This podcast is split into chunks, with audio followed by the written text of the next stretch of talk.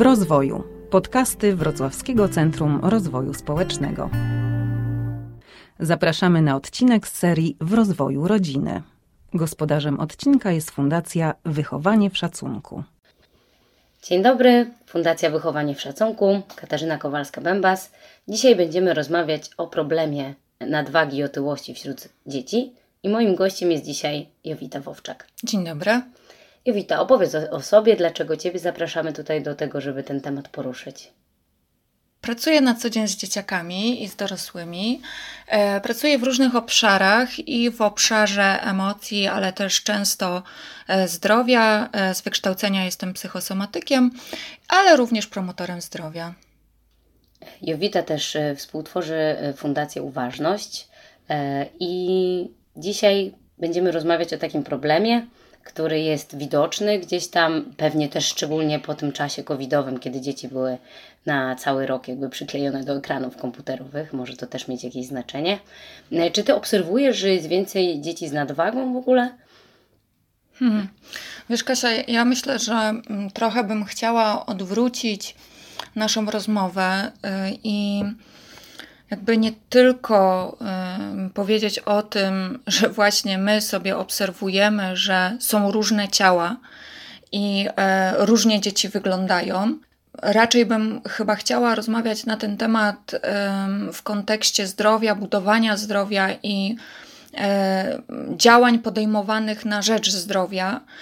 Nie chciałabym się koncentrować na tym, że społecznie chcemy, żeby były dzieci tylko chude, bo często w mojej pracy spotykam się z tym, że przychodzi e, zwyczajnie wyglądające dziecko, a dorosły rodzic komentuje to w taki sposób, że o, widzi pani, no i jednak roztył mi się, roztył mi się. Natomiast ja tam nie widzę żadnego roztycia, tylko po prostu zdrowo wy- wyglądające dziecko. Natomiast nie jest przesadnie chudy. To mogę ewentualnie e, zobaczyć i stwierdzić. Także bym chciała, żebyśmy porozmawiali, e, czym jest zdrowie i, i jak my możemy działać, co robić, e, jak wspomagać dzieciaki, żeby to zdrowie zachowywały jak najdłużej. Okej, okay, bardzo mi się to podoba, to podejście.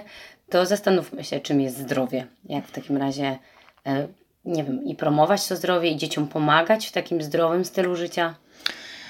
Wiesz, zdrowie to nie jest tylko właśnie brak choroby, ale również taki ogólny dobrostan.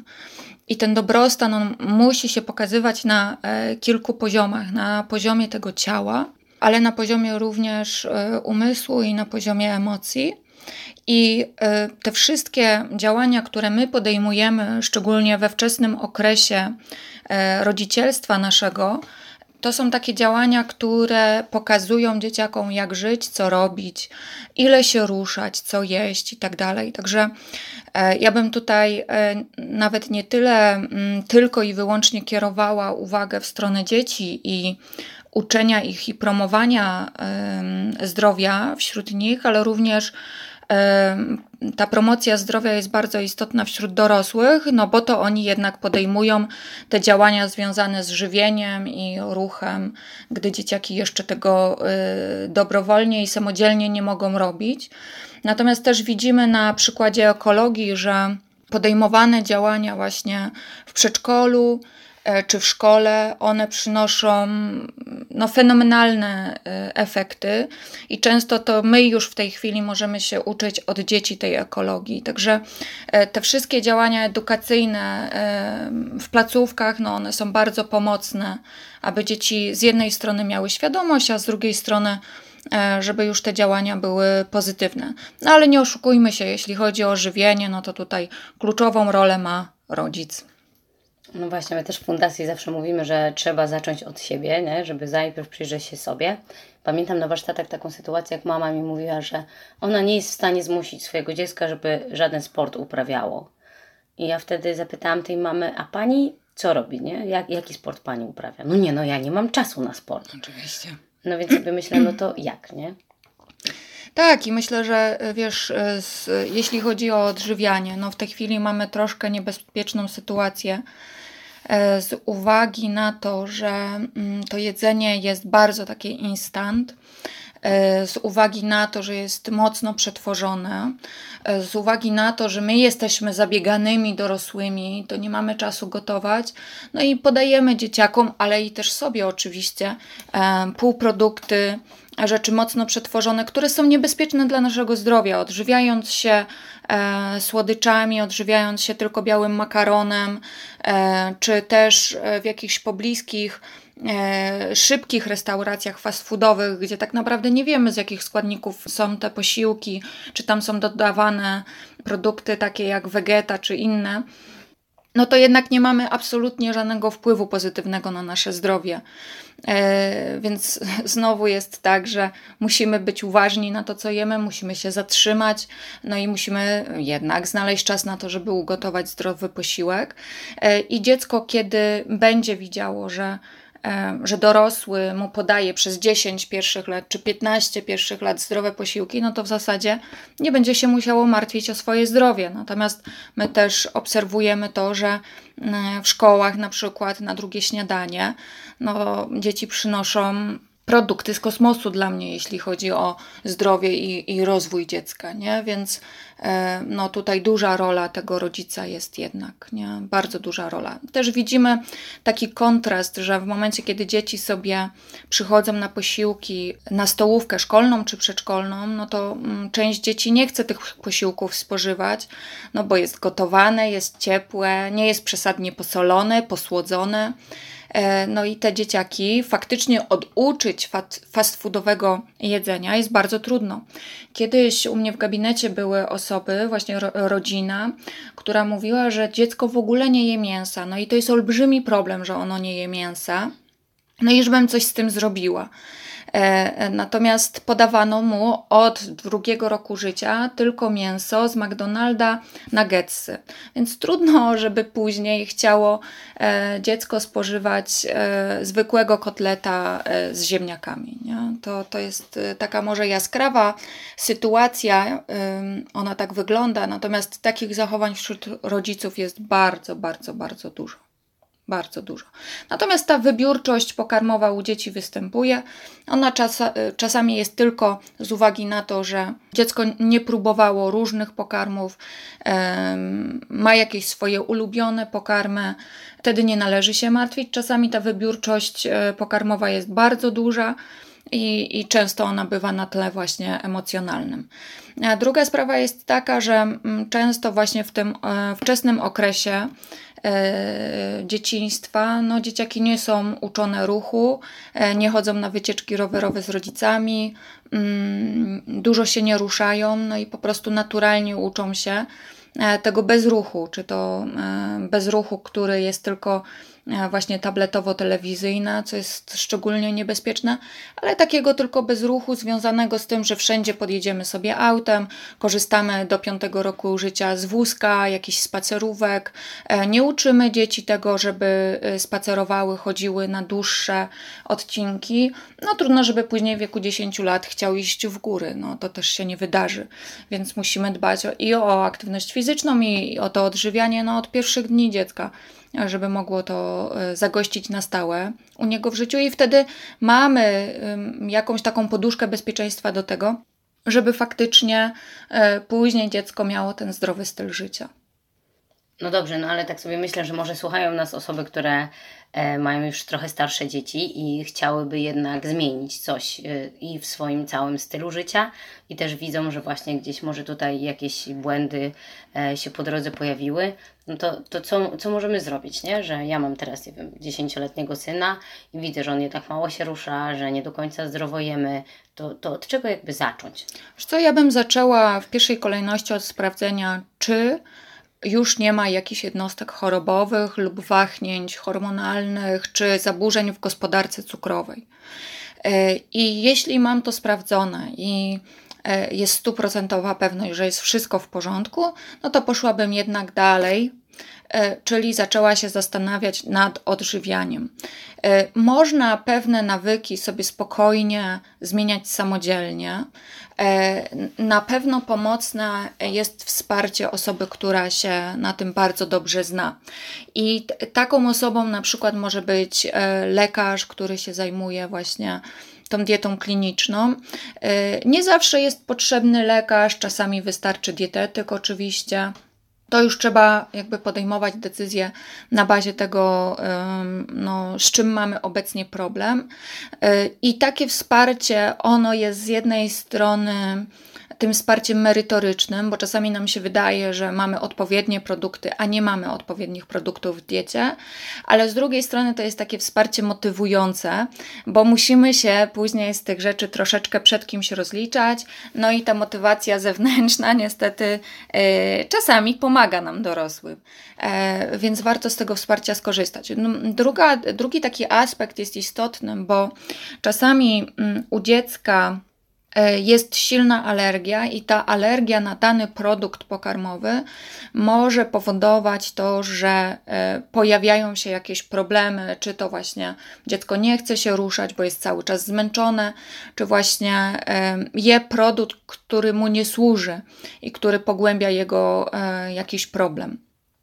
I dlatego warto po prostu skorzystać z tej pomocy lekarza rodzinnego, czy też lekarza dietetyka, no bo nie kręcimy się w kółko, tylko idziemy do przodu. Jeśli dane produkty nie przynoszą efektów, dane zmiany nawyków nie przynoszą efektów, no to możemy się dalej zastanawiać, pogłębiać czy diagnostykę, czy właśnie zmieniać rotacyjnie te produkty, więc myślę, że to też dużo oszczędza czasu i dużo energii u rodziców. Czyli skorzystać trochę z pomocy specjalistów, a jeśli chodzi o ten ruch, to nie wiem, popróbować na przykład jakichś różnych dziedzin sportu, coś razem z dzieckiem zaproponować. Wiesz, tego ruchu powinno być stosunkowo dużo.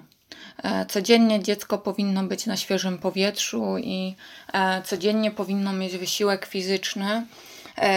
Oprócz wychowania fizycznego, tak? Czyli jeśli wiemy, że dziecko jest zmęczone, bo nie wiem, biegło pięć kilometrów na lekcji W F u, no to wtedy po południu proponujemy coś innego. Oczywiście weekend, jeśli nie pracujemy, to jest ten czas, kiedy faktycznie możemy zażywać ruchu.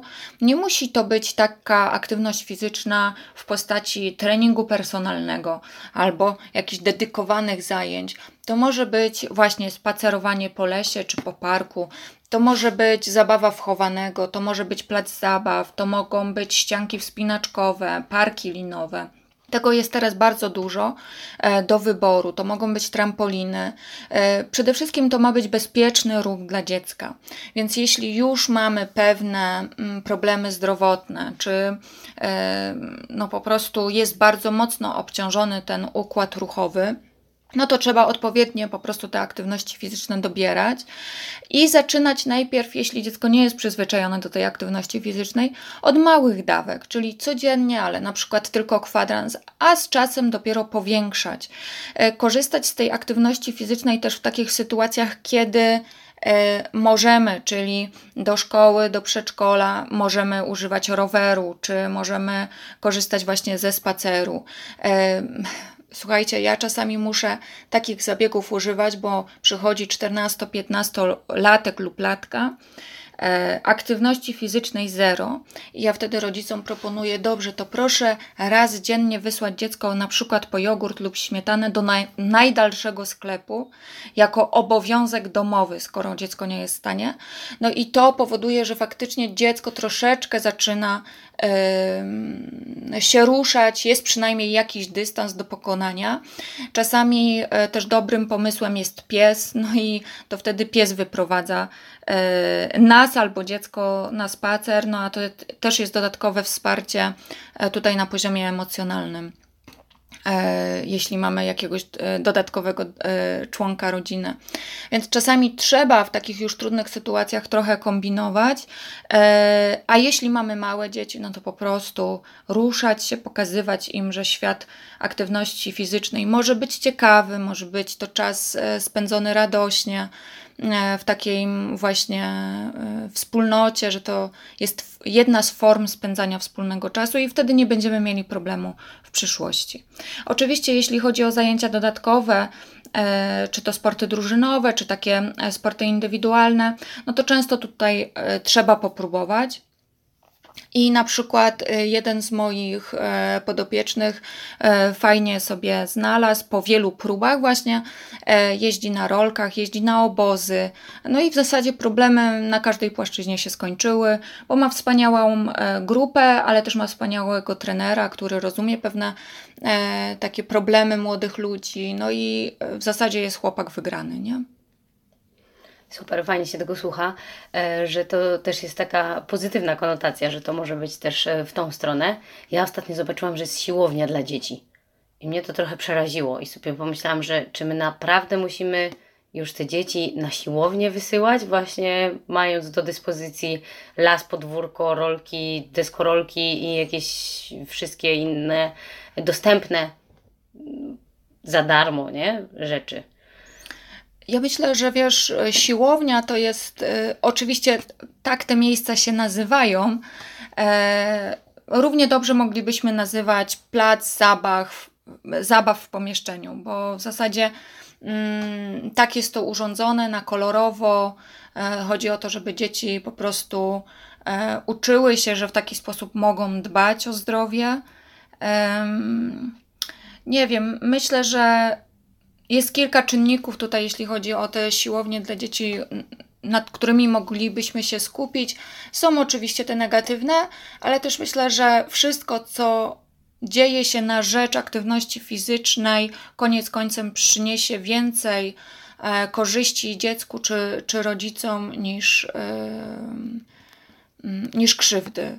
Raczej tutaj bym... E, tych braków korzyści szukała w takim siedzącym trybie życia, czy właśnie w tych bardzo szkodliwych substancjach, które często jemy, a które się znajdują właśnie w batonikach, czekoladach, ciasteczkach, chipsach.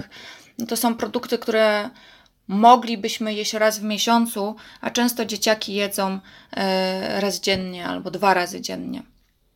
Więc w zasadzie ja jestem takim zwolennikiem, że cokolwiek się dzieje na rzecz promocji zdrowia, e, przyniesie pozytywny efekt. Może czasami mm, gdzieś tam będzie wylane to dziecko z kąpielą, e, ale jeśli dziecko lubi po prostu e, bawić się na takich urządzeniach, to, to czemu nie w zasadzie?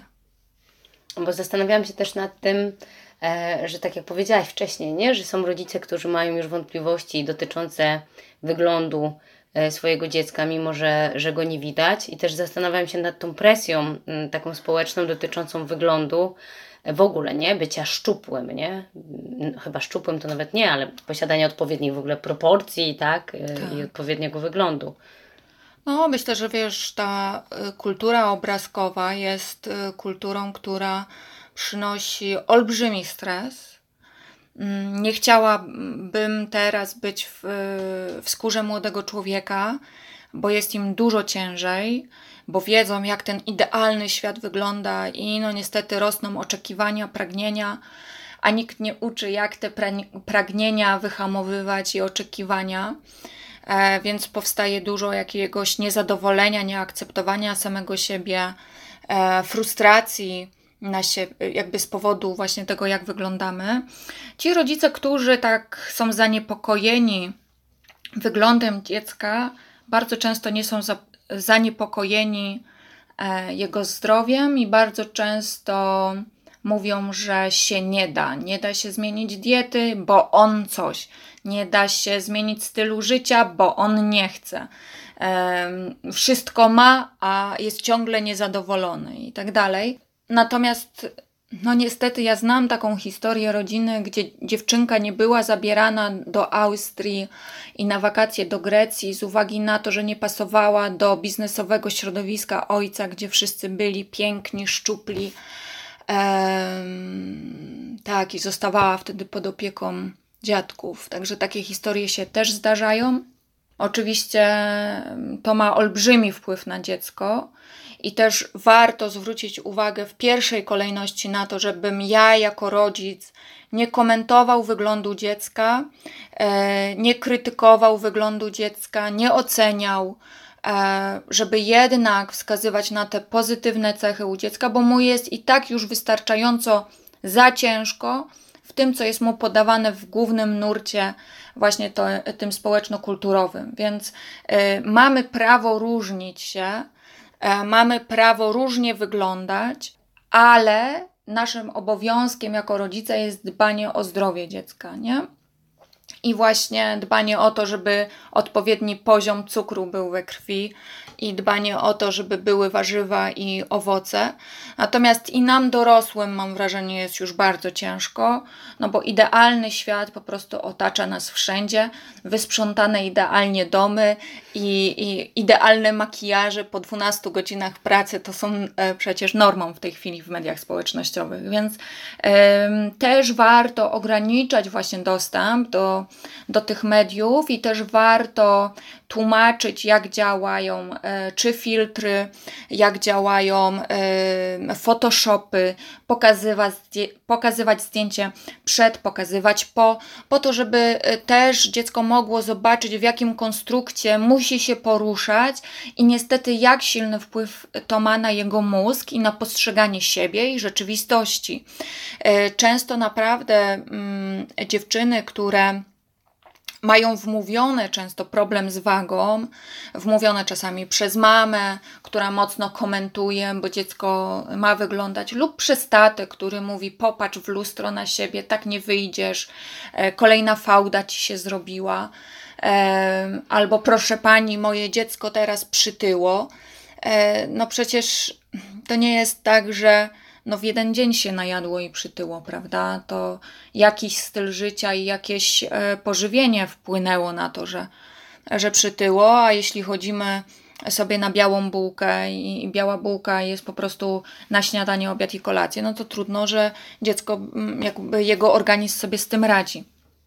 Więc e, pokazywanie właśnie tego y, świata, naszego, naszej kultury obecnie, y, no będzie ułatwieniem dla dziecka. Natomiast to, co ja też właśnie e, zaczęłam mówić, że dziewczyny, które y, miały wmówiony problem z wagą, później idą niestety w drugim kierunku i te problemy odżywiania są naprawdę wtedy y, bardzo duże. Dziecko y, przechodzi sobie samodzielnie na dietę. No i przychodzą później takie zaburzenia już emocjonalno-fizyczne, właśnie związane z anoreksją czy z bulimią. I proszę sobie wyobrazić, że często te problemy właśnie są wyłapywane przez rodziców średnio po dziewięciu miesiącach lub po dwunastu miesiącach. Czyli ile to dziecko już jakby jest w tym kieracie żywieniowym, no i później już takie postrzeganie siebie i też taki styl życia, no faktycznie jest bardzo trudno zmienić, nie? Więc pilnujmy tego, co mówimy do dzieci, pilnujmy tego, jaki im świat pokazujemy i jak chcemy, żeby żyły i czy my faktycznie żyjemy w tym świecie rzeczywistym, czy jakiegoś takiego ułudnej wizji idealnego świata. Czym więcej my będziemy w naturze, na świeżym powietrzu, w jakiejś pozytywnej aktywności, czy to fizycznej, ale czy intelektualnej z dzieckiem, tym to dziecko będzie po prostu bezpieczne teraz i bezpieczniejsze będzie na przyszłość. No, dziękuję Ci bardzo. Wydaje mi się, że to jest coś, co świetnie podsumowało naszą rozmowę.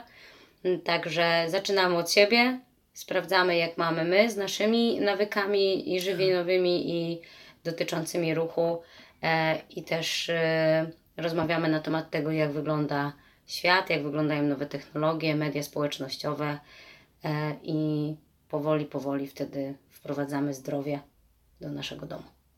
Tak, oczywiście temat nie jest bardzo łatwy i, i bardzo prosty, bo zmiana nawyków wymaga dużego zaangażowania energii i czasu. Więc jeśli mamy bardzo dużo obowiązków, to proponuję w pierwszej kolejności trochę zredukować te obowiązki, by mogło się zrobić miejsce i przestrzeń na dbanie o zdrowie i na rzeczy, które no niestety wymagają czasu i energii, czyli i przygotowanie posiłku, i pójście na spacer. Nie da się zrobić tego wirtualnie między zadaniem jednym a zadaniem drugim. Także życzę Państwu powodzenia i też takiego pozytywnego spojrzenia na siebie i akceptacji siebie, tego jak wyglądamy. Tak, to ja też myślę, że to jest ważne, nie? Że jak mm, mówimy o sobie źle przy dzieciach, no to one też to słyszą. Oczywiście. Nie? A mi ostatnio córka powiedziała, że mogłabym wyjść w stroju kąpielowym na ulicę, żeby wszyscy zobaczyli mój brzusio-glusio. To, to tak, chciałabym mieć na sobie tyle odwagi. Dziękuję bardzo. Dziękuję serdecznie. Dziękujemy za wysłuchanie podcastu i do usłyszenia w kolejnych odcinkach. Podcastów w rozwoju możecie słuchać na ośmiu platformach, w tym Spotify, Anchor, Google Podcast i Castbox.